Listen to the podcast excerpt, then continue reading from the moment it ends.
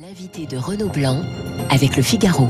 Bonjour Pierre Giacometti. Bonjour Renaud. Cofondateur du cabinet en stratégie Nocom. Comment qualifier ces 2h47 de débat?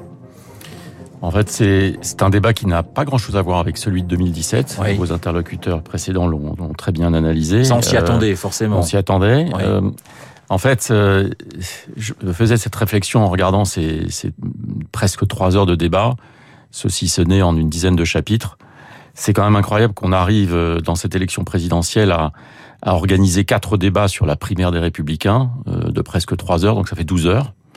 Et deux heures et demie de débat entre euh, à quatre jours d'un choix majeur pour la France. Bon, c'est pas la première fois que ça arrive, mais c'est c'est une anomalie française que de considérer que le débat doit intervenir au moment où presque on a l'impression que les jeux sont presque faits et où euh, en fait chaque électorat est très structuré dans son comportement. Euh, on imagine euh, une série de trois ou quatre débats entre les deux ou plusieurs candidats avant le Ouais. premier tour, et probablement qu'un certain nombre de sujets qui sont presque effleurés hier, vous comprenez, euh, consacrés euh, une dizaine de minutes à la question du pouvoir d'achat dont les enquêtes d'opinion ont montré ces derniers mois qu'elle était le sujet central pour une très grande majorité de Français, ou, ou, euh, aborder le sujet euh, de l'intégration, de l'immigration, de la sécurité en, en une quinzaine de minutes à peine, à 23 heures. Et c'est un sujet qui, euh, depuis une dizaine d'années en France, marque les esprits dans beaucoup de conversations euh, autour de ces sujets. Vous voyez bien qu'il y a dans le sujet de la couverture présidentielle, et alors même que paradoxalement, on n'a jamais eu une, une surface médiatique, un, une, une série de de- d'opportunités médiatiques aussi importantes pour les candidats, on a l'impression qu'on reste très rétréci sur la manière d'aborder toutes ces questions. Pierre Giacometti, est-ce qu'il y a un échange, un thème qui vous a plus interpellé qu'un qu'un autre? En fait, je trouve que il y a deux batailles. Il y a une bataille d'Emmanuel Macron sur le terrain de la crédibilité de l'expérience de la gestion des crises. Euh, au fond, on lui a fait euh, un petit peu le- la, la remarque ces dernières semaines que cette fois-ci, il aurait sur ce débat un bilan, ce qu'il n'avait pas en 2017. Et je trouve que il avait vraiment envie de démontrer que l'acquis de ces cinq ans, qui est un qui- l'acquis d'un quinquennat difficile, euh, marqué par des crises, par euh, parfois euh, une certaine euh, un certain déphasage entre les engagements de la campagne de 2017 et, et ce qu'il a pu entreprendre. Il y avait une volonté très marquée du président sortant de vouloir euh, démontrer sa crédibilité renforcée, son expérience de la gestion des crises. Et puis pour Marine Le Pen, c'est la bataille de la proximité. Vous avez remarqué, elle a des expressions. J'essaye de me mettre à, à la place de la vie des gens. Je je suis souvent celle qui parle au nom du peuple. Euh, Il y a cette volonté pour la présidente du Rassemblement national d'apparaître comme euh, celle qui vraiment comprend la difficulté. Et d'ailleurs, quand on regarde la sociologie aujourd'hui Oui. euh, des enquêtes d'opinion, on voit bien que Marine Le Pen est supérieure et majoritaire dans des catégories populaires, dans les, la population des salariés, la classe moyenne, les ouvriers, les employés. On voit bien que c'est là son terrain de prédilection et on sentait bien que la candidate du Rassemblement national voulait essayer de montrer qu'elle était la représentante de ces classes-là. D'accord sur rien, opposé à tout, peut-on lire euh, ce matin dans la presse? Oui, bah c'est euh, au fond euh, ça, c'est dans la grande tradition des débats présidentiels euh, d'entre-deux tours. Ça a commencé avec Valéry Giscard d'Estaing et François Mitterrand il y a déjà bien longtemps et ça s'est poursuivi. C'est le clivage classique du second tour où chacun essaye de privilégier et de renforcer sa position dans son propre camp. Dans le cas du débat d'hier soir.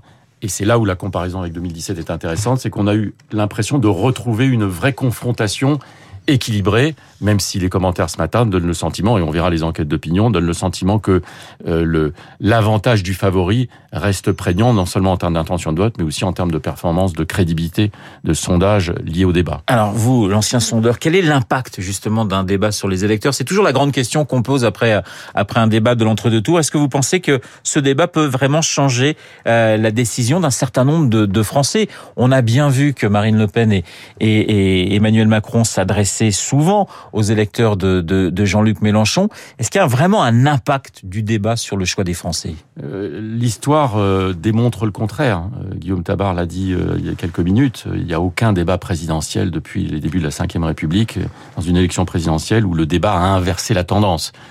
Il intervient trop tard ce débat. Il intervient au moment où beaucoup de choses sont structurées. Il, est alors a fortiori quand vous avez une dizaine de points d'écart aujourd'hui entre les deux candidats, c'est très difficile de provoquer une telle inversion. Ça peut grignoter ici ou là. En fait, il y a deux enjeux majeurs et, qui signent peut-être une petite inconnue sur euh, la valeur de prédiction des sondages actuels. C'est est-ce qu'on aura effectivement 40% d'électeurs de Jean-Luc Mélenchon qui iront déposer dans l'urne un bulletin Macron? Ça, c'est évidemment la clé. C'est probablement ce qui explique le fait que le président de la République a été particulièrement attentif ces dernières semaines à orienter sa campagne un petit peu plus à gauche que ça n'était le cas avant le, le, premier tour. Et puis le comportement des abstentionnistes du premier tour. On en a eu 25% tous ne vont pas se déplacer au second tour, mais on dit même que l'abstention pourrait être plus forte pour le second tour parce que si vous voulez, euh, c'est à partir du moment où il n'y a pas un risque majeur perçu dans l'opinion d'une élection de Marine Le Pen, c'est pas forcément un élément pour que pour qu'il y ait une très forte mobilisation d'entre deux tours, il faudrait qu'on soit 51-49. Ouais. Là, les choses ne sont pas dans cet état. 55-45 euh, selon les 45. Donc, en réalité, le sujet central, c'est aussi le comportement des abstentionnistes du premier tour. Quand on regarde les enquêtes d'opinion, on a l'impression que pour l'instant, aucun des deux candidats n'a véritablement l'avantage sur l'autre.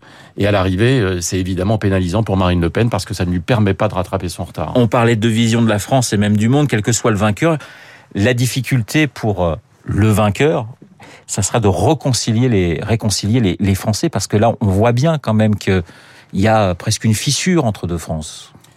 Oui, il y a, c'est en cela que la bataille des législatives va être particulièrement intéressante et, importante parce que on a le sentiment aujourd'hui finalement que euh, le, dans le camp du vainqueur, dans le camp du président sortant, il y a cette France qui donne le sentiment, c'est un petit peu le clivage, vous vous souvenez, on en avait parlé avant le premier tour ensemble, il y a cette France qui est d'accord et qui donne, qui tue au président de la République de vouloir adapter la France au monde qui change.